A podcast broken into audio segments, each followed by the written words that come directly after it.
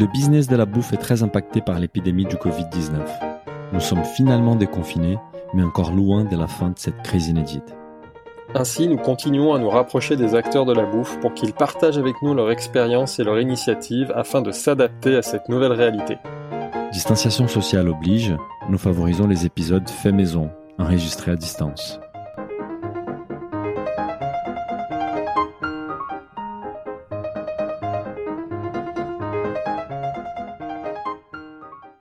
Bonjour à toutes et à tous. Je suis comme d'habitude avec mon associé Philibert qui, pendant la période de la Maison de Savoie, a déjà eu des problèmes avec son assureur. Bonjour Philibert. Oui, mais pas au point de notre invité, hein, je te rassure, et heureusement parce que je te rappelle que c'est le même cabinet qui nous assure aujourd'hui. Bonjour à tous, bonjour Daniel. Bon, euh, Philibert, nous sommes aujourd'hui avec un restaurateur qui, depuis vendredi dernier, dernier donne beaucoup d'espoir aux restaurateurs en France et dans le monde entier. Il a mené une bataille qui est déjà devenue tout un symbole. Il est le premier restaurateur à traîner son assureur devant la justice et les voir condamnés à l'indemniser pour ses pertes d'exploitation suite à la fermeture des restaurants. Notre invité aujourd'hui à la tête des restaurants La Maison Rostand, Substance, Contraste et les bistrots d'à côté Flaubert à Paris.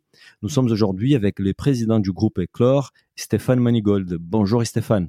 Bonjour Daniel, bonjour euh, Philibert, merci de, m'inviter euh, à votre podcast. Euh, je me réjouis de, parler effectivement de, ce sujet. voilà. Donc merci en tout cas de me donner la parole. Bah, on aura tout le temps d'en parler. On a, on a, on, t'a vu passer euh, bah, à la radio, à la télé pour pour expliquer la situation, mais toujours avec des temps de parole qui sont plutôt courts. Et là, on, on aura aujourd'hui l'opportunité d'aller dans les détails, euh, notamment parce qu'il y a un peu plus de deux mois, donc on a tous observé, on a vu avec tristesse euh, les mondes des de la restauration qui a dû fermer ses portes du jour au lendemain et entrer dans une crise profonde sans précédent. C'est une situation vraiment dramatique hein, pour tous les secteurs du CHA, euh, CHR. Mais au milieu de toutes ces mauvaises nouvelles, tu as donné du sourire à beaucoup de Français passionnés par la restauration et par la bonne bouffe, comme Philibert et moi. Nous avons beaucoup d'entrepreneurs et dirigeants d'entreprises dans notre audience et on aimerait que tu partages avec eux les détails de ton combat et ta vision de la suite. Donc du coup, pour démarrer, est-ce que tu pourrais nous raconter comment tu as vécu l'annonce de la fermeture de tes restaurants et quelles ont été tes premières réactions?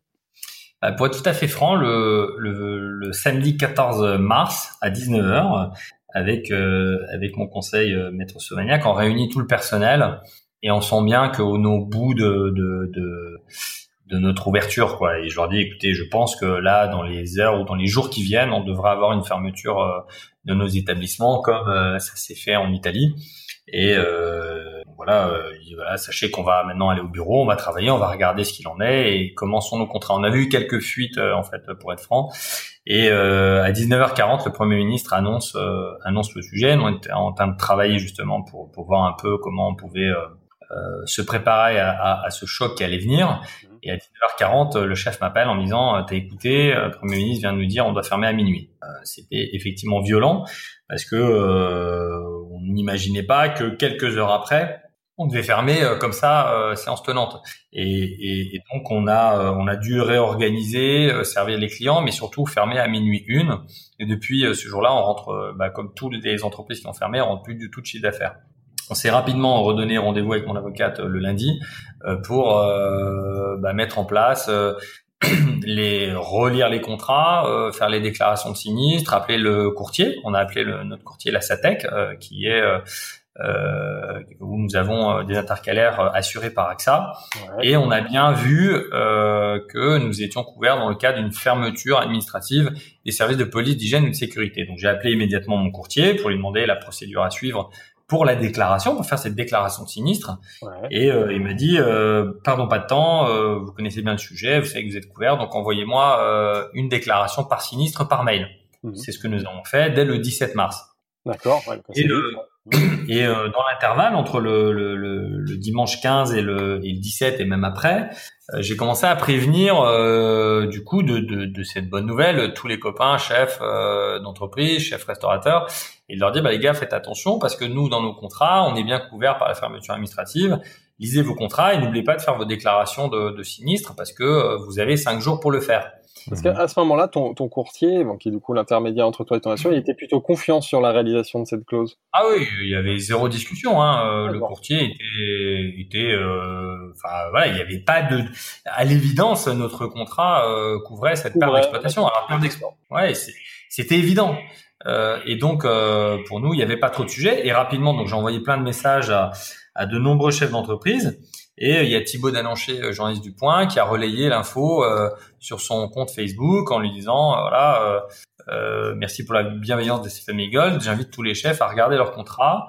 on s'était calé sur le fait que bah, il y allait avoir malheureusement un drame sanitaire et que c'était pas l'objet de parler tout de suite de problèmes d'argent, d'assurance, de conflits, alors qu'on avait une crise sanitaire profonde qui allait toucher la France et, euh, et de nombreux, euh, certainement, peut-être même de nombreux de nos clients. Donc l'idée, c'était pas tout de suite de dire, voilà, on a un sujet tout de suite à gérer. Donc on s'est organisé en amont, euh, dans le silence et dans l'ombre. Et puis le combat, il a commencé assez rapidement parce que AXA nous a opposé très vite un, un refus.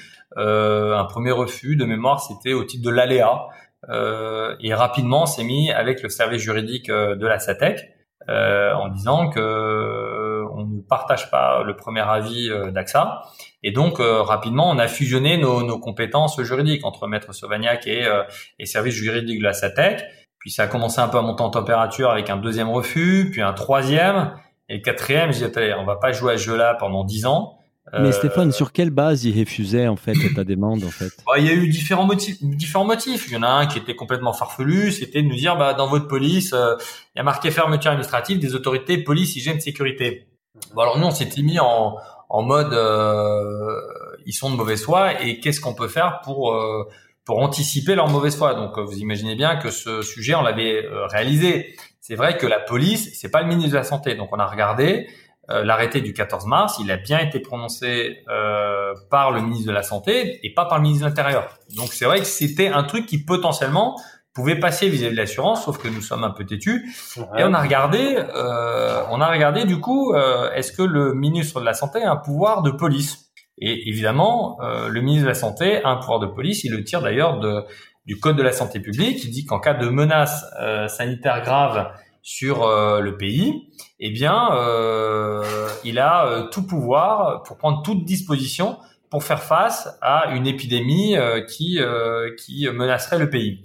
Donc c'est bien de ce pouvoir de police qu'il a tiré ça. Donc on a répondu euh, à AXA euh, sur le pouvoir de police, on a fait tout un truc. Bon, ils sont revenus après dessus. Mais au final, on avait compris que seule la voie judiciaire euh, allait pouvoir trancher. À ce moment-là, vous êtes, c'est une discussion à l'amiable. Il n'y a pas, il y a pas encore d'assignation. C'est, on, essaye de trouver un terrain d'entente.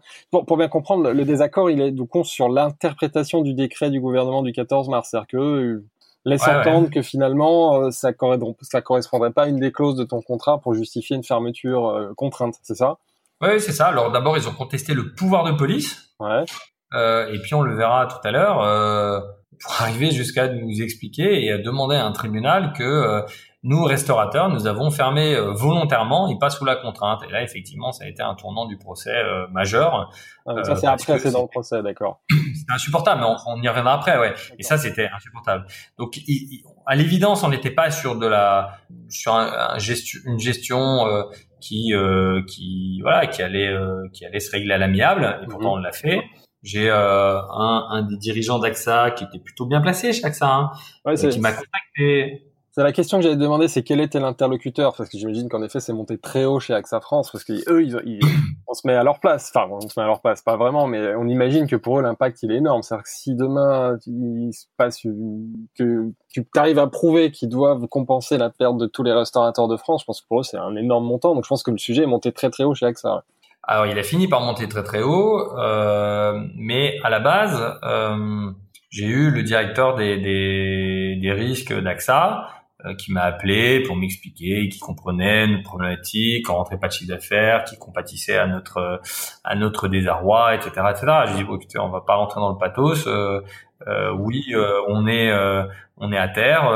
oui, on n'a pas de trésorerie. Oui, on a besoin que notre assurance actionne, mais est-ce que vous m'appelez pour m'expliquer que vous êtes conciliant et qu'au fond vous comprenez que machin et puis ça ça m'intéresse pas, ou est-ce que vous m'appelez pour m'expliquer que euh, on va trouver un terrain d'entente sur les pertes d'exploitation concernant ces contrats? Non non non, euh, je dis écoutez moi je vais, je vais, vous dire tout de suite ce que je vais faire parce que euh, parce que euh, voilà j'ai plutôt pour habitude d'expliquer dans le cadre d'une conciliation ce qui va se passer c'est que je vais commencer à écrire euh, euh, sur euh, votre euh, sur votre sujet et que potentiellement la marque petit à petit va s'abîmer. Mm-hmm. Parce que aujourd'hui, moi, je suis convaincu d'une chose, c'est que ça marche.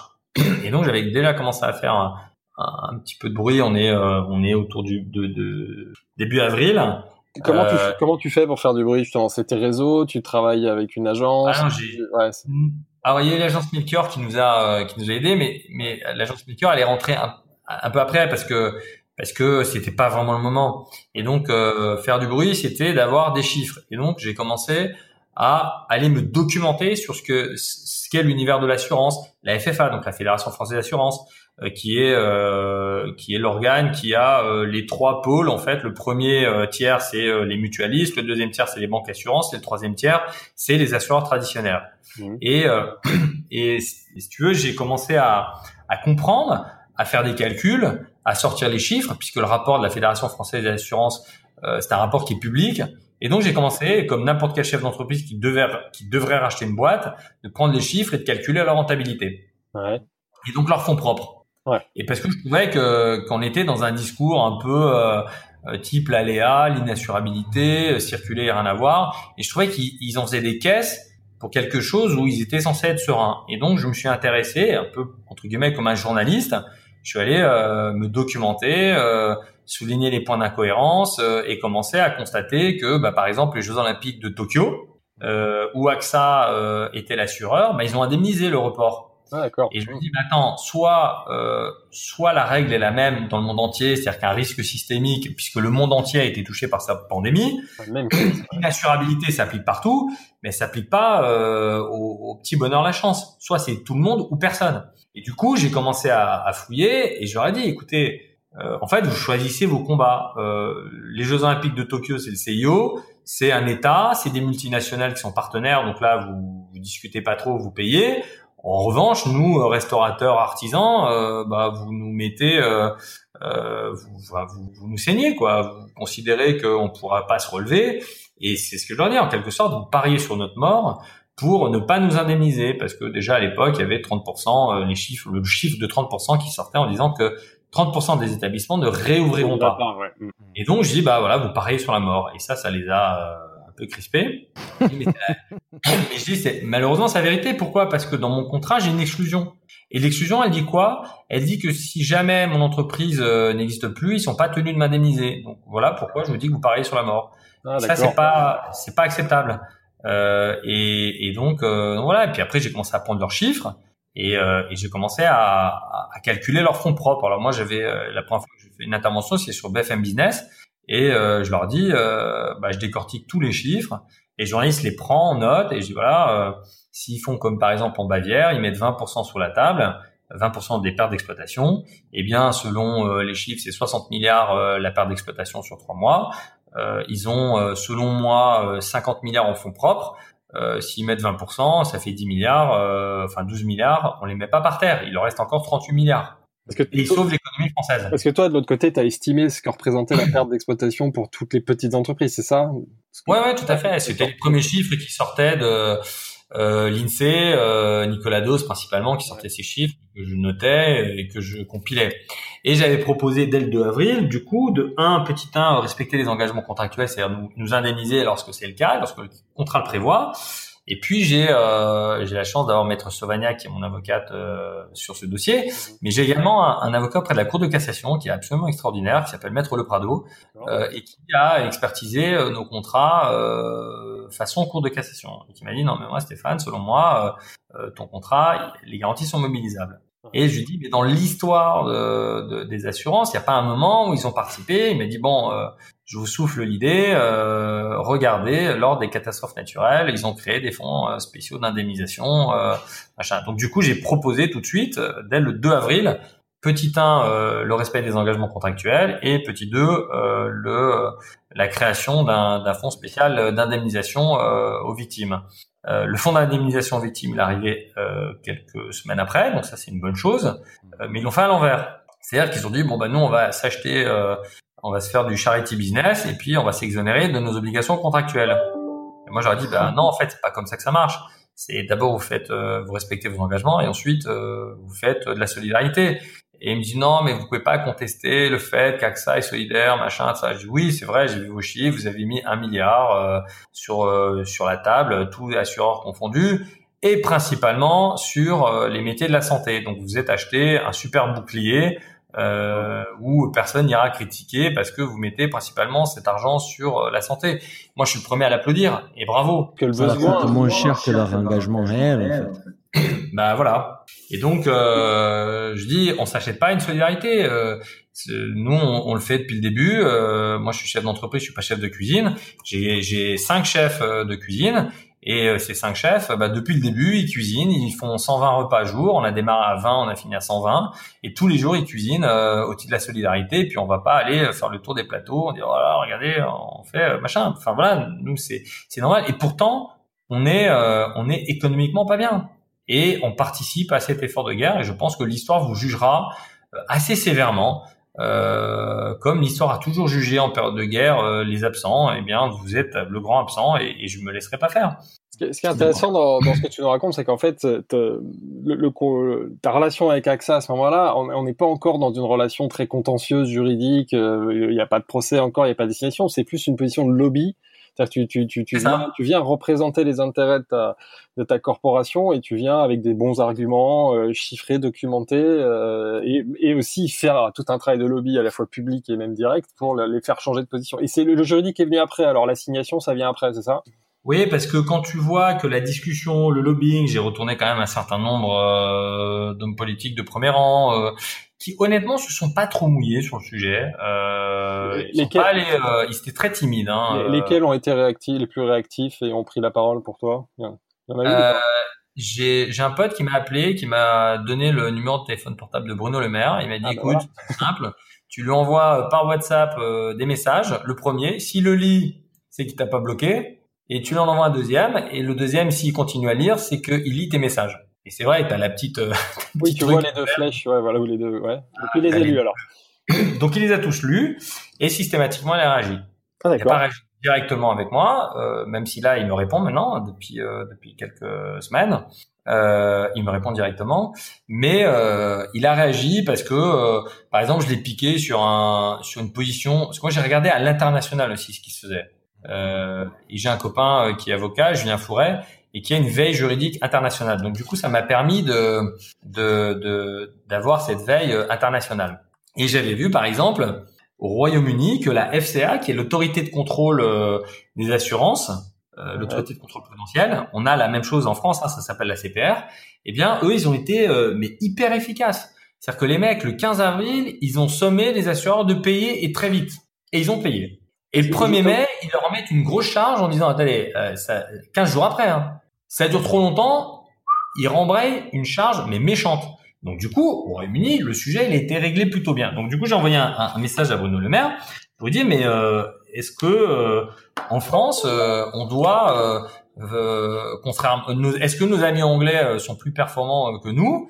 Et je lui donne l'exemple de la FCA qui le 15 avril a sommé, qui le 1er mai a, a obtenu gain de cause, etc. Je dis mais est-ce qu'en France la seule voie c'est la voie judiciaire. Que fait la CPR Que fait la CPR en France euh, Et deux trois jours après, ils sont saisis, euh, ils sont saisis d'une enquête euh, sur les contrats.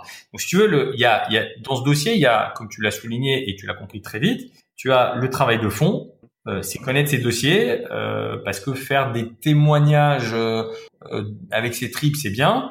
Mais dans un sujet comme celui-ci, il faut être un peu documenté économiquement, juridiquement et euh, réseauté. Et donc c'est ce qui s'est passé. Euh, c'est ce qui s'est passé. Et euh, du coup, le, le, la, la, la, CPR, donc qui est l'autorité de contrôle des marchés prudentiels, qui est une filiale de la Banque de France, elle a, a, a, comment dire, a, a, ouvert une enquête qui est en cours hein, d'ailleurs euh, entre mai et juin, et elle produira en début juillet ses conclusions. Euh, ses, ses conclusions. Donc, si tu veux, Là, pour le coup, ça va aller Et là, il y a une accélération. Je fais juste une parenthèse. Tu parlais de Bruno Le Maire tout à l'heure. Euh, il y, a une autre initiative qui a beaucoup fait parler d'elle, mais avec une approche complètement différente. Évidemment, en as dû, tu en as entendu parler. C'est l'initiative de Stéphane Jego qui a, qui a, lancé sa pétition. Alors lui, l'approche est différente. C'est qu'il a, il a demandé à Bruno Le Maire de déclarer, de faire déclarer l'état de catastrophe naturelle sanitaire pour forcer les assurances à prendre en charge l'équivalent des pertes d'exploitation. Qu'est-ce que tu penses toi de cette approche? Parce qu'on a vu que Bruno Le Maire a réagi, mais bon, je crois que c'est un peu dans le vague justement à ce sujet-là. Qu'est-ce que tu ben, Je connais très très bien le sujet puisque euh, notre ami Stéphane Jego, que j'adore en tant que chef cuisinier, mhm. a bénéficié euh, de ma veille euh, dès le 16 ou le 17 mars où je lui ai envoyé un gentil message en lui disant écoute regarde tes contrats comme j'ai envoyé à beaucoup de chefs d'ailleurs et il est parti assez vite fort et j'ai essayé de le canaliser en lui disant que un combat ça se menait pas forcément comme ça tout de suite de façon puissante mhm qu'il fallait pas crier aïe avant d'avoir mal et qu'il fallait un peu structurer son discours juridiquement, que l'état de catastrophe naturelle, euh, je l'avais déjà dit à l'époque que juridiquement ça ne trouverait pas son sens ouais. et que ça ne trouverait pas une issue favorable. Du reste, si tu regardes, quelques jours après, le 20 mars, euh, l'Assemblée nationale a répondu à cette question, euh, puisqu'il y a eu un amendement le 20 mars, l'amendement 38, euh, où euh, il demandait une extension. Euh, c'est un peu de lobbying qu'on avait fait nous euh, en dessous, mais franchement, je savais que ça ne trouverait pas un sens juridique. Pourquoi? Parce que en droit, il ne peut pas y avoir, la loi ne peut pas être rétroactive. En d'autres termes, si tous les deux on a un contrat ouais. et que je te dois de l'argent, un million d'euros, je te dois. Et bien demain, si la loi elle change, je te dis bah c'est bon, la loi elle a changé, je te les dois plus. Mais tu seras pas content. Donc c'est le principe d'une démocratie forte, d'une république, c'est que la loi même si elle peut être paraître dure, elle ne peut pas être rétroactive. Et du reste, le, le 20 mars, euh, après avoir quand même essayé de, de, de, de répondre à, à, ce que Stéphane Jego avait commencé à initier, eh bien, euh, cet amendement, il a été balayé, alors avec des arguments farfelus, hein, faut être, faut être clair, mais a été quand même balayé. Dès le 20 mars, il a eu sa réponse, puisque l'Assemblée nationale a rejeté euh, cette extension euh, de catastrophe naturelle à une crise sanitaire dans les contrats. Donc ça, ça a été rejeté. Et euh, bon, après, il a voulu. Euh, et c'est un peu ce qui manque dans dans, dans ce, cette profession que je découvre depuis deux ans, mais qui se règle aujourd'hui.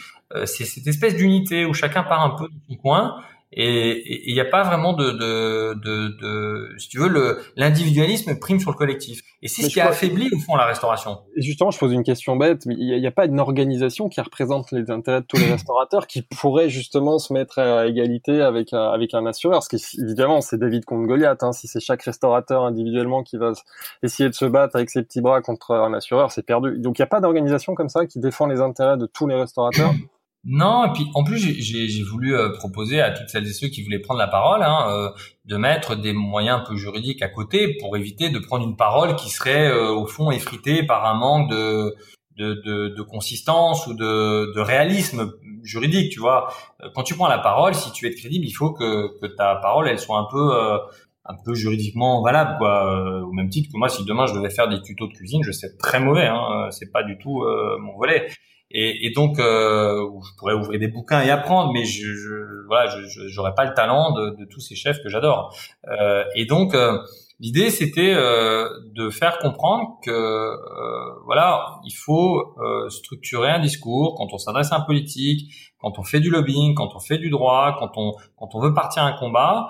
Euh, bah voilà, faut, faut, faut un peu muscler le, le, truc, quoi. Faut pas juste, euh, faut pas juste taper fort parce que ça sert à pas grand chose. Il faut taper fort le moment où tu as tout fait pour discuter. Et c'est ce qu'on a fait dans l'acte 2, c'est-à-dire une fois que les, les, les assureurs ont bien euh, menti, eh bien tu vois, on a eu des victoires. Euh, les mutualistes, dans les trois blocs dont je te parlais à la FFA, bah, tu as les mutualistes, ils ont dit, bah, nous, on va payer. Ça y est, ils ont lâché. Et ça, ça a été la première digue qui a fissuré le front des assureurs qui disaient, il n'y a pas d'assurance possible. Donc les mutualistes, ils ont lâché très vite euh, Coeva, euh, MMA, Groupama, tout ça, ils ont dit on paye.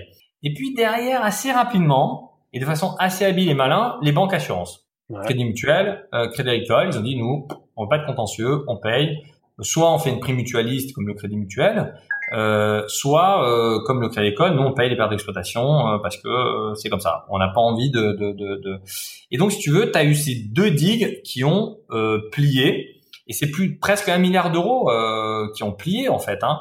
Alors qu'on partait à zéro, hein, je remets Juste une question, hein. Stéphane, je t'écoupe, mais, mais, mais ils ont plié, ça veut dire qu'ils ont euh, accepté d'indemniser des restaurateurs. En fait, il y avait donc des restaurateurs qui avaient actionné leur assurance euh, euh, mutualiste et qu'ils avaient déjà accepté leur demande, c'est ça?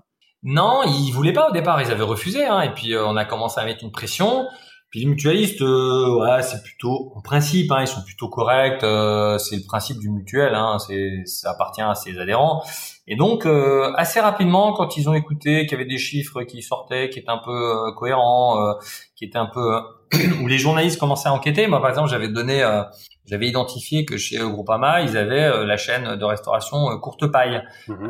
pour lesquelles la, la, la garantie perte d'exploitation était était actionnable. Donc, quand ils ont senti que au fond ça tiendrait pas, ils ont tout de suite lâché. Hein. Bien sûr. Et toi, tu disais donc vraiment de, de mesurer les bah, de chaque étape du combat, il faut mesurer sa force et pas taper trop fort au début. Donc on a vu que tu avais toute une stratégie et que tu as augmenté euh, en fait en pression euh, jusqu'au moment où tu as décidé vraiment de d'assigner AXA et de lancer les hostilités. Quand est-ce que tu prends cette décision là et qu'est-ce qui te t'amène à prendre cette décision? Bah, ils nous répondent pas et euh, et euh, je sens euh, un certain nombre de, de cabinets d'avocats qui veulent faire une, un espèce de coup de pub, de promo, mais sans réel fond, tu vois, qui veulent aller dans des contentieux euh, contre l'État, euh, contre machin. Je dis, oh, ça va partir en couille ce truc, c'est, pas possible. non, mais voilà, tu vois, que, enfin, tu pars contre l'État, t'en as pour 10 ans, quoi. Euh, t'as le temps de mourir 50 fois avant qu'on t'indemnise quoi que ce soit. Donc j'ai commencé à recevoir des groupes qui se mettaient en place. Euh, oui, on va signer l'État au nom de la liberté, de je sais pas quoi. J'ai dit, les gars, faites pas tous les combats. vous allez vous faire plaisir par le bide. Et au final, dans 10 ans, vous serez toujours à la même case, vous ne serez pas indemnisé, votre entreprise elle sera morte et votre combat, plus personne n'en parlera. Euh, donc, euh, donc j'ai fait le choix avec mon avocat d'assigner. J'ai dit, nous, on va assigner au fond, euh, enfin en référé, pardon. on va y aller, on va taper fort parce que sinon, ça va partir dans tous les sens et au fond, on va pas être crédible. Et pourquoi c'était important de le faire? Parce que justement, tu avais des prises de parole qui étaient un peu trop fortes au bout d'un moment. Et, et du coup, vu qu'elles n'étaient pas crédibles, tu as les assureurs qui sont mis dans un espèce de bunker. Et elles ont eu peur que les politiques euh, leur mettent une taxe, parce que c'est dans leur pouvoir, il hein, faut le savoir. Euh, Aujourd'hui, Darmanin, il est capable de mettre une taxe à 40% sur le chiffre d'affaires des assurances, d'un claquement de doigts. Il n'a pas besoin du Parlement pour faire ça. Donc, elles ont eu peur, et je les plains pas, attention, hein, euh, mais elles ont eu peur, elles disent, on va se retrouver avec des trucs qui vont nous dépasser, et voilà. Et je dis, bon, bah, nous, on va aller sur le terrain judiciaire, et sur le terrain judiciaire. Et c'est ce qu'on a fait, on a assigné, euh, on a assigné AXA en référé, euh, on a obtenu, il faut savoir que moi j'ai quatre contrats identiques. Alors souvent on me pose la question pourquoi j'ai assigné que sur un contrat? Il faut juste se remettre en contexte. Euh, on était en pleine pandémie euh, et euh, ni mon avocate, ni moi-même, ni les avocats d'AXA, ni le magistrat et ni le greffier sont, sont immunisés contre le Covid-19. Et on ne savait pas qu'on était à l'époque en visioconférence. On pensait euh, naïvement qu'on allait, et il n'y avait pas de directive à ce moment-là, hein, qu'on allait au tribunal de commerce plaider à la barre comme ça se fait en cas d'urgence, quoi. Hein. Mhm. Et, euh, et je lui dis, écoute, pour, pour, pour vu qu'on a les quatre mêmes contrats, eh bien, on va assigner qu'avec un, euh, pensant que de bonne foi, AXA, s'ils perdent, ils vont nous indemniser sur les quatre. Bon, la, suite, vous la connaissez. Et, et donc, euh, et donc, on va, euh, on assigne. Et là, je lance euh, les communications. Et puis, il y a un journaliste qui s'appelle Jean-Jacques Bourdin, qui est un, qui est un de gastronomie, de de vin, qui est un bon vivant, qui aime le terroir, qui aime notre agriculture et qui franchement est un type mais vraiment extraordinaire humainement et qui a des principes. Et lui, je l'ai appelé dès le 16 mars. Et je lui dis, écoutez, Jean-Jacques, écoute, Jean-Jacques, parce qu'on se connaît, voilà, il a dit, on est amis. J'ai écoute, Jean-Jacques, j'ai pas envie de t'embêter avec ça, mais mets-le dans un coin de ta tête. Je pense que les assureurs vont potentiellement nous faire à l'envers. Il y a des pertes d'exploitation parce que j'entends déjà le discours dire, euh, il n'y a pas d'assurance. Je me permets de t'envoyer mon contrat et je vais te surligner et si comme moi, tu vois qu'à l'évidence, il n'y a pas d'exclusion, mets-le dans un coin de ta tête. Je sais que c'est pas le moment, c'est pas le moment d'en parler parce que euh, parce qu'il va y avoir des morts et potentiellement dans les morts il y aura de nos clients, donc c'est juste abominable et peut-être même moi. Hein. Enfin, je veux dire, c'est clair. Hein. C'est vrai qu'on parlait pas d'argent au début de la crise, forcément. C'était autre chose. C'était la crise sanitaire avant tout, bien sûr. Ah bah oui. Euh, enfin, je veux dire, c'était presque indécent de parler d'autre chose. Bien sûr. Euh, il fallait un peu de décence, quoi. et donc. Et donc, euh, bon, Jean-Jacques Bourdin euh, m'a dit OK, envoie-moi, euh, je vais regarder. Il a lu et il m'a rappelé. Il me dit écoute Stéphane, je l'ai bien de côté. et il a, dès qu'il a pu commencer à, à, mettre le sujet sur la table, il l'a fait. Euh, il a reçu euh, différents assureurs, euh, etc. Puis il a commencé à leur mettre une pression assez forte. Hein. Mhm. et du coup, il m'a dit, écoute, voilà, c'est le moment. je lui ai envoyé un certain nombre d'informations que, que j'estimais d'utilité publique. et puis il m'a dit, voilà, c'est le moment. Je, je, te reçois. Par un plateau. Ouais. Mhm. Je, je, te donne, je te tends le micro parce que parce que voilà, je sens qu'il y a un truc qui va se passer et, et, et, il l'a fait et du coup il m'a tendu le micro et, et c'est parti, hein, mais comme une traînée de poudre. Euh, mais vraiment, hein, euh, Bourdin direct, c'est c'est stratosphérique. Hein. Je suis sorti de l'antenne. Euh, j'ai euh, l'AFP qui a essayé de me joindre 50 fois, qui m'a limite engueulé parce que je leur avais pas envoyé une dépêche. Ouais. Euh, Mm, et je leur ai dit, mais si, je l'ai envoyé la veille. Peut-être que dans vos circuits, c'est pas, c'est pas abouti, mais je voulais envoyer la veille, quoi. Donc, euh, ce que je disais, voilà, j'assigne. Euh, et donc, euh, et donc, on a, euh, on a commencé ce combat médiatique la première fois au micro de, de, de Jean-Jacques Bourdin.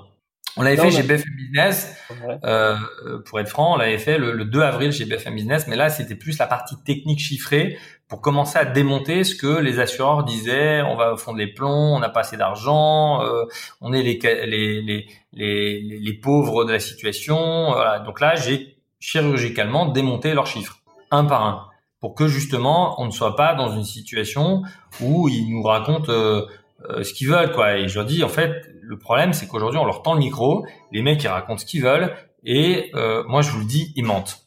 Mmh et, j'ai démontré pourquoi il mentait. Et donc, euh, et donc derrière, Jean-Jacques me dit bon, écoute, euh, maintenant je, je, vais te donner la parole euh, plus largement, euh, et, et, voilà, ça c'est c'est parti quoi. Hein. Et donc AXA a, a essayé de, de, de est assez serein sur le l'issue du procès. Moi, j'aurais dit que il, il sous-estimait les enjeux. Euh, et qu'au fond, euh, cette crise sanitaire terrible, elle touche le monde entier. Dans le monde entier, il y a des restaurants, et dans le monde entier, il y a des restaurants qui ont fermé et qui sont potentiellement assurés. Et vous avez eu tenu le discours dans le monde entier. Bah, ça, m'intéresse que tu reviennes quand même sur la réaction d'AXA juste après l'assignation, parce que tu as dit beaucoup dans des interviews qu'ils avaient mis des moyens très importants pour te faire plier. Enfin, qu'est-ce qui, tu peux nous en dire plus sur ça? Ouais. Bah, ils, ont pris, ils ont juste pris le plus gros cabinet français euh, en face de moi, c'est tout. Ouais. et euh, et ils y sont allés, hein. C'est-à-dire que. Et concrètement, ça veut dire quoi? Ça veut dire que t'as c'est des courriers dans tous les sens, c'est passé.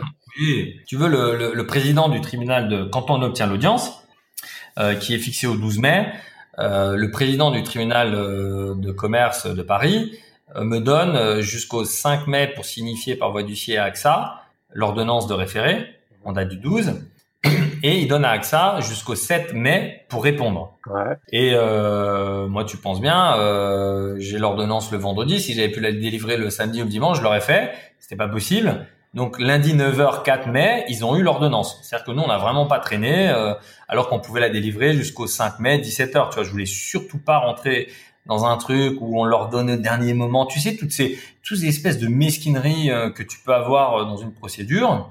Euh, et, euh, et, et, donc, euh, donc voilà. Et, et le 7 mai, à, à, à 13h, il n'a toujours pas répondu. Et on sent bien que là, ils vont faire traîner. Euh, Et j'ai vu avec mon avocat, je dis, mais euh, le président l'a fixé le 7 mai. Quelle est la sanction si jamais il respecte pas? Il me dit rien. Ah bon, ah, d'accord. Rien. rien. Et ça, ils le, ils le, savent, ils jouent avec. Bah, ils le savent, exactement, t'as tout compris. Ils le savent, ils jouent avec. Et donc, qu'est-ce qu'ils nous font? Ils disent, bon, voilà, euh, on peut proposer une conciliation judiciaire. Euh, et mon avocat dit mais il n'y a pas de conciliation judiciaire qui tienne. Euh, on a une date d'audience le 12, une conciliation judiciaire, ça va nous emmener à un mois, donc c'est non. Bon, ok, euh, on va demander le renvoi. Bah non, je m'y opposerai parce que parce qu'il n'y a pas de raison à ce que vous demandez un renvoi. Et donc, si tu veux, ça, bon voilà, ça a commencé toutes les petits tous les petits coups bas euh, d'écrire au président disant que au fond ils ont reçu que les éléments le 7 mai qui sont pas en capacité de pouvoir répondre et qui sont en excuse. J'ai Moka, tu réponds parce que ça sous-entend ça sous-entend que nous on a mal fait notre travail donc tu vas recontextualiser en disant que nous on a bien fait moi petit artisan le 4 mai je me suis organisé pour qu'ils aient toutes les conclusions et que eux dotés d'un service juridique puissant eh ben ils ont mis euh, trois jours euh, ou quatre jours pour se communiquer entre eux les pièces. C'est pas mon problème.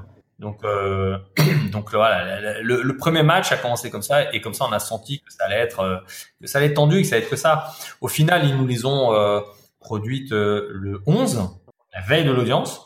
Et en parallèle, ils nous disent bon ben on discute. Dis mon avocat, maintenant ils vont nous faire perdre du temps. Euh, ils nous produisent ça le 11 euh, pour éviter qu'on se concentre sur les répliques, etc. Je dis bon écoute, moi je veux pas forcément d'un procès à tout prix, je veux juste qu'ils payent les pertes d'exploitation pour tout le monde. Donc on a sécurisé quand même le, leur, leur réplique qui était costaud, hein, c'était long, hein, leur réponse. il y avait cinq subsidiaires quand même. Hein c'est en référé. Tu vois, c'était c'est des écritures, des machins. Et au fond, on a on a lu euh, avec mon avocate euh, leur leur réplique et on s'est payé le luxe de ne pas répondre. Ouais. Parce qu'ils n'ont rien, ils n'ont pas parlé du contrat à aucun moment. D'accord. Ils étaient que dans la littérature, l'aléa, le machin.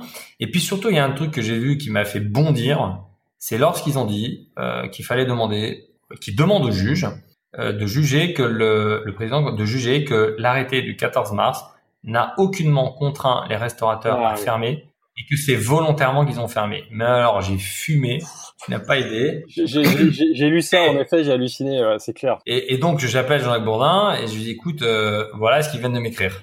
Il me dit demain matin 8h10 t'as mon micro. je lui dis non mais tu te rends compte que t'as quand même soit il y a un scandale euh, politique, si AXA a raison c'est grave et, et pour, être clair, pour être très clair, on les éléments, on en parle. Voilà, pour être très clair pour nos éditeurs, leur argument c'est de dire que le décret du gouvernement n'a pas obligé les restaurants à fermer. Absolument, et que c'est, il rajoute même que si nous avons fermé, c'est par la seule volonté, par la seule volonté. C'est toi qui as décidé de fermer, mais c'est. ouais, c'était mais lunaire. Et je lui dis, écoute. Euh, soit il y a un gros scandale d'État derrière parce que là, ça va mettre le feu euh, dans la restauration. C'est-à-dire que si AXA a raison, c'est grave. c'est grave. C'est clair. C'est veut dire que jamais on nous a demandé de fermer et que moi je peux ouvrir demain, quoi. et donc, euh, et donc je vais à l'antenne et puis euh, là, euh, j'ai pas dormi de la nuit en plus puisqu'on avait quand même travaillé sur les répliques d'AXA. Ouais. Et on a fourni un, un, document qui est exceptionnel, qui, est, qui s'appelle le communiqué de presse aux actionnaires qui est évidemment sous contrôle de l'AMF, l'autorité des marchés financiers. Mhm.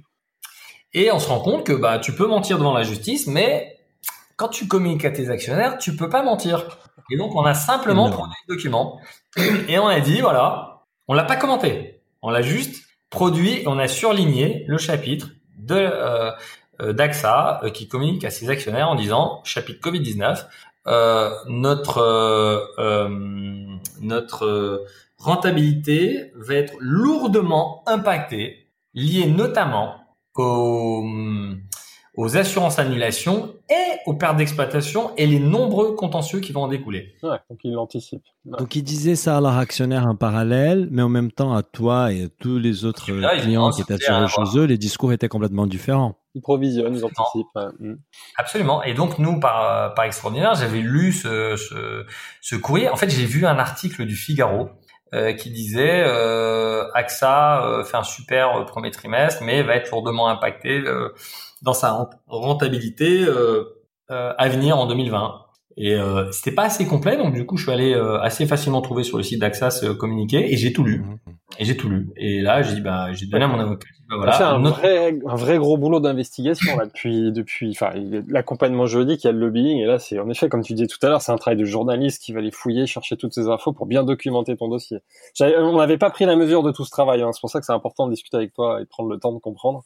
Bah, c'est c'est c'est ce qui a fait aussi la différence, c'est de montrer que d'un côté, devant la justice, tu mens, et quand tu t'adresses à tes actionnaires qui peuvent demain euh, se retourner, retourner lourdement, ouais, bien sûr, tu action et l'autorité des marchés financiers qui te met de lourdes amendes derrière si tu as menti parce que ton titre en fait il n'a pas la même valeur, eh bien euh, bah là ils ont dit la vérité. Et donc je l'ai publié, j'ai dit bah, voilà, au tribunal, mon avocat a juste publié ce document.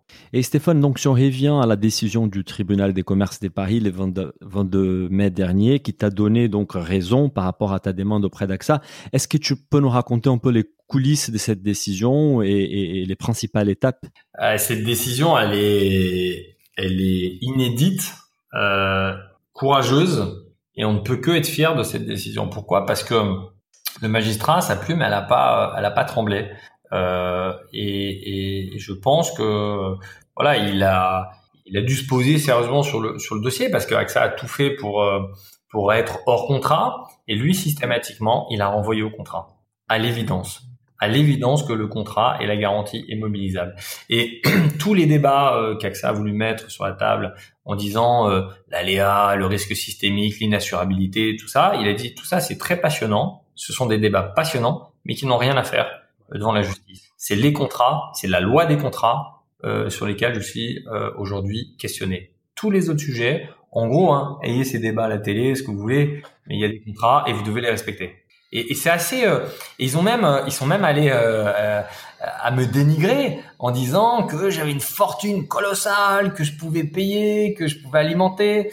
Et il leur a fait un petit rappel qui se fait en première année de droit, à mon avis, que qu'au fond, un, ma fortune n'est pas étayée, mais quand bien même j'en aurais une, euh, chaque entité euh, morale euh, ne sont pas à mélanger avec des entités euh, physiques. Bien sûr, c'est la base. Chacun, a, enfin, ce serait, ce serait quand même aberrant de considérer que la poche gauche qui est celle perso euh, et la poche droite qui est celle de l'entreprise est la même et vice versa. Enfin, je veux dire, ça s'appelle un abus de bien social, quoi. C'est la, base, la base du droit des affaires, bien sûr. Oui, c'est première année de droit, quoi. Donc, c'est, ouais, c'était, je sais pas, mais objectivement, ils n'avaient pas, je pense, grand chose à à dire euh, sur euh, sur le contrat. Alors ils espèrent au fond euh, gagner. voilà, je, je leur souhaite évidemment pas, mais je ne vois pas comment. Et, et, et, puis s'ils avaient quelque chose à me sortir du contrat, c'est-à-dire la, la, clause 24.9 alinéa 4 qui exclut expressément la pandémie, je pense qu'ils l'auraient sorti en référé. et honnêtement, il était plus difficile à mon sens d'obtenir une décision euh, telle que le magistrat l'a, l'a, sortie euh, euh, vendredi que de gagner au fond. Non mais vraiment, parce que faut pas oublier que le en référé, il juge l'évidence. Et s'il y a la moindre contestation sérieuse, il renvoie au fond. Or, il a considéré qu'il n'y avait aucune contestation sérieuse. Donc c'était plus dur de gagner en référé, donc, contrairement à ce qui est donc là, tu es plutôt en bonne position parce qu'évidemment, donc euh, AXA a fait appel. Euh, tu as, une idée du planning? C'est quoi les prochaines étapes sur ce procès? Bah, euh, Je pense que vous l'avez écouté ce matin, euh, Thomas euh, Buber, le, le, patron de monde d'AXA, euh, sur RTL ce matin, a, a, pris la parole. Et ça a été salué d'ailleurs par la bourse parce qu'il a sifflé la fin de la récré. Euh, et je crois que aujourd'hui, il y a, je vais pas faire un déballage, mais il y a un problème de personnes. Et il y a euh, le, le, président d'AXA France euh, qui a une haine profonde me concernant. Je ne le connais pas, je ne sais pas qui c'est. Je peux même pas lui renvoyer un sentiment euh, positif ou négatif parce que je ne le connais pas.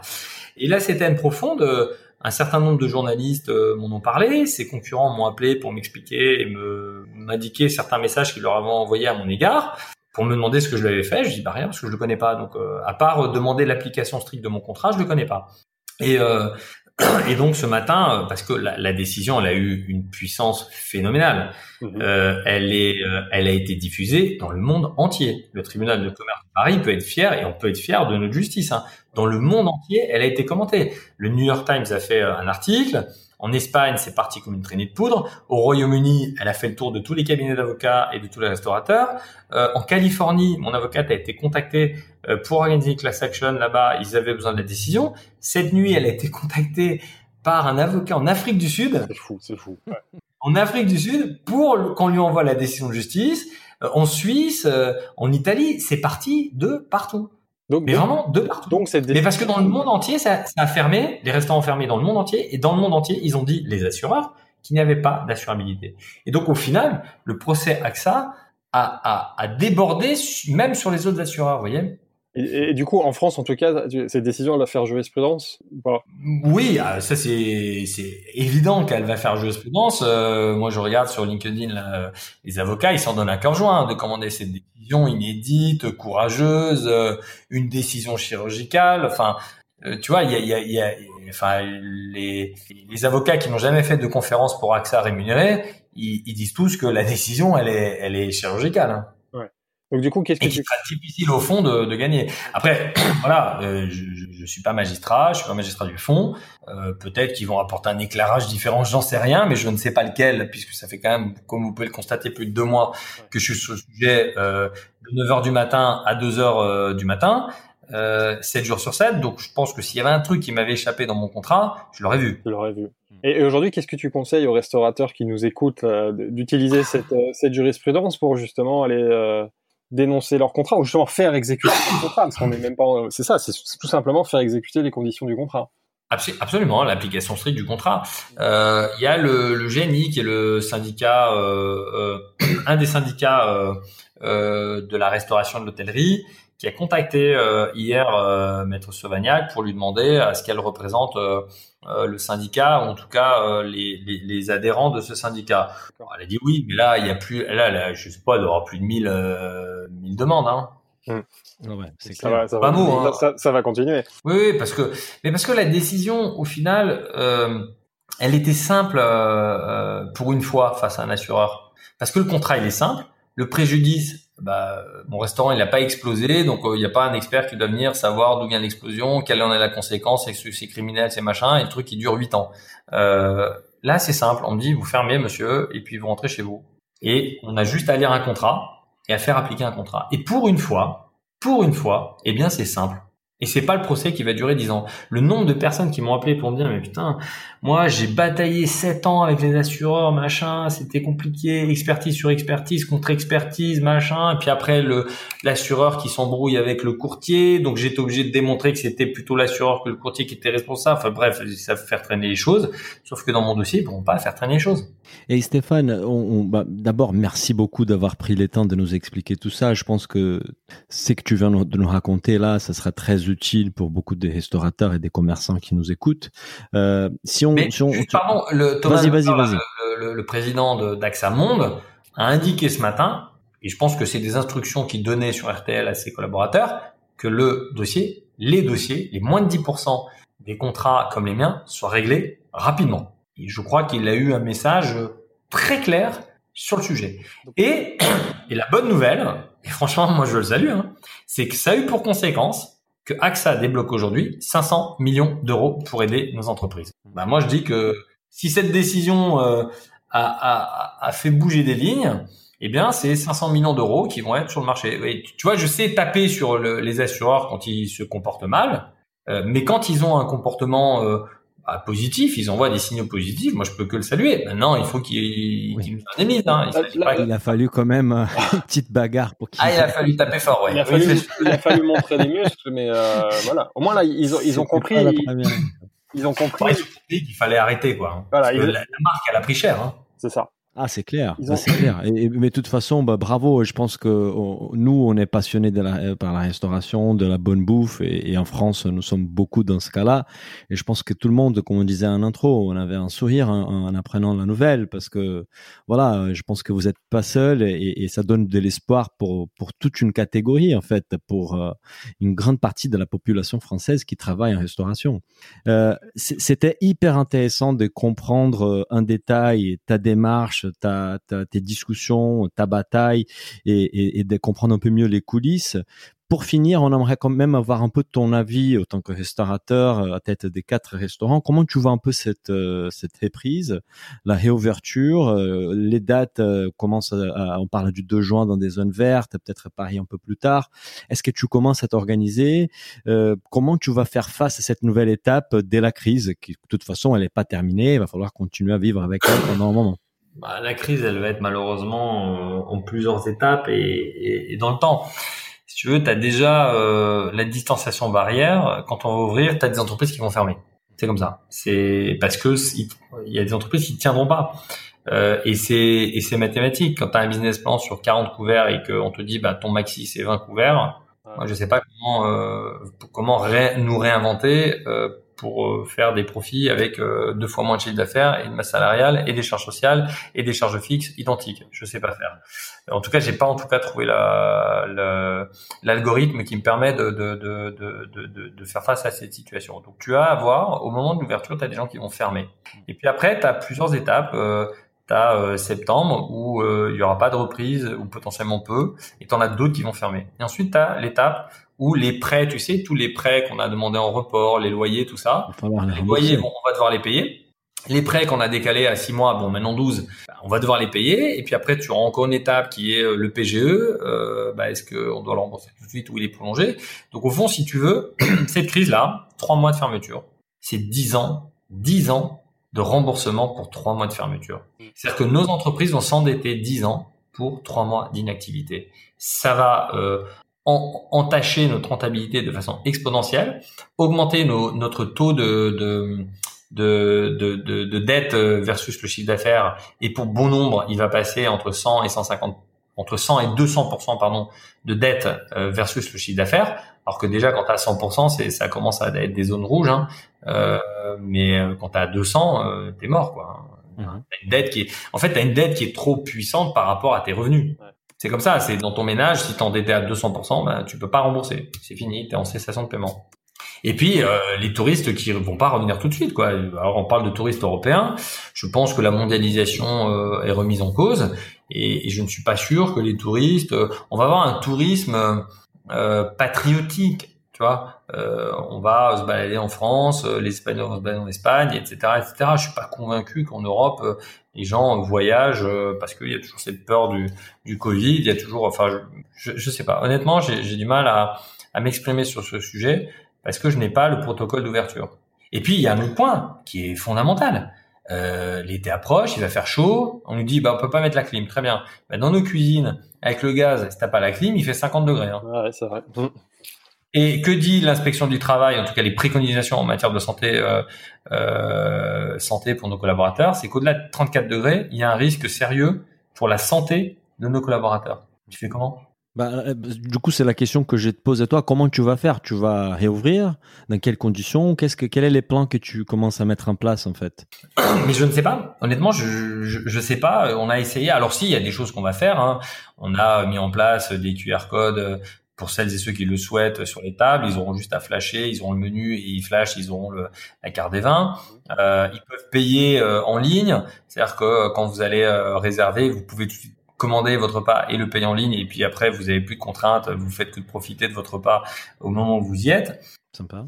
Mais euh, mais si tu veux, on est euh, ça change pas que euh, on va avoir une distanciation physique qui euh, à l'évidence va nous, nous nous provoquer des des, des, des, des baisses significatives de, de, de chiffre d'affaires, donc de rentabilité, et donc de notre capacité à rembourser toutes les dettes qu'on s'est mis sous, sous le dos avant cette crise. Hein c'est clair. C'est juste que c'est comme beaucoup de monde dit en fait, c'est qu'aujourd'hui avec l'aide d'État et, donc le chômage technique et dans certains cas la suspension des loyers, les prêts qui ont été accordés, tout le monde continue à exister. Mmh. Par contre, euh, les 12 mois à venir, ils vont ils vont être très difficiles parce que les conditions d'existence sont pas les mêmes. Ouais, mais attention, les prêts qui ont été accordés, là, les règles, les ont changé. Hein. Euh, les banques, elles disaient, euh, c'était euh, c'était yes week-end tout de suite. Hein. Et puis là, l'État a quand même apporté une précision en disant que s'ils ont mal monté le dossier, qu'ils ont prêté de l'argent à euh, des personnes qui n'étaient pas en capacité d'avoir cet emprunt, ils étaient responsables. Donc là, ils ont freiné des cas de fer, hein, les banques. Hein. Va, va obtenir un PG aujourd'hui, c'est un dossier faible. Ils vont sélectionner un peu plus. ah mais c'est obligé parce qu'en fait l'État leur a ouais, bien sûr. exactement leur a dit attendez eh, c'est pas euh, c'est pas un distributeur automatique de subvention. Hein. Euh, vous avez une part de responsabilité et si dans le montage du dossier vous n'avez pas été euh, euh, bienveillant eh bien, euh, eh bien, euh, vous serez responsable. Pourquoi? Parce que on peut se le dire entre nous. Hein, il y a eu des fraudes. Il y a eu, enfin, il y a, il y a des gens qui vont frauder. Il y a des gens qui avaient des boîtes un peu bidons, qui ont ouvert avec une masse salariale euh, voilà, et tu peux emprunter jusqu'à 25 fois ta masse salariale. Ouais, il y a certainement eu des Le mec, moi, je prends le PGE, je plante la, je remonte, euh, je remonte dans une autre boîte, je plante la boîte et merci, au revoir. Hein. Stéphane. Malheureusement, ça c'est et ça c'est déplorable parce que tous ces businessmen de la misère, ils n'ont pas leur place dans la solidarité. C'est clair. C'est insupportable. Stéphane, on arrive à la fin de ce podcast qui était super intéressant. Pour finir, on a une question qui est plus personnelle à chaque fois. C'est un, rituel dans ce podcast. Bon, là, on l'a un peu adapté. C'est une question qui nous brûle les lèvres. Si on voulait savoir comment tu as célébré cette victoire vendredi soir. Avec des bulles. Ah, voilà. Et du champagne. Euh, il y a un copain euh, que vous connaissez certainement, un ami même, qui s'appelle Jacques Génard, euh, qui autre m'a appelé et euh, il rentrait chez lui, il me dit félicitations, machin. Je dis bah, viens boire un canon. Et donc on a euh, on a célébré euh, avec mon avocate Jacques Génin, Nicolas Baumann et puis ceux qui étaient le, tout petit comité qui était là depuis le début avec nous.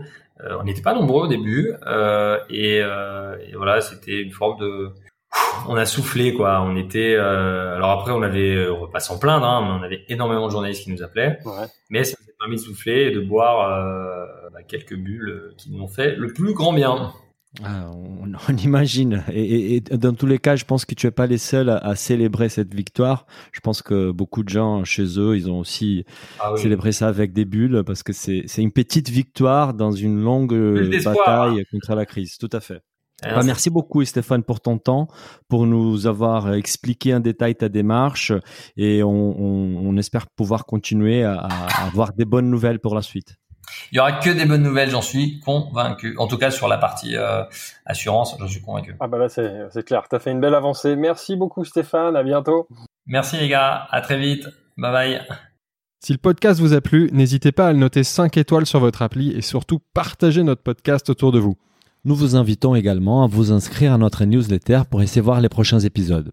Pour cela, rendez-vous sur le site businessofbooth.com. À, à, très, bientôt. bientôt.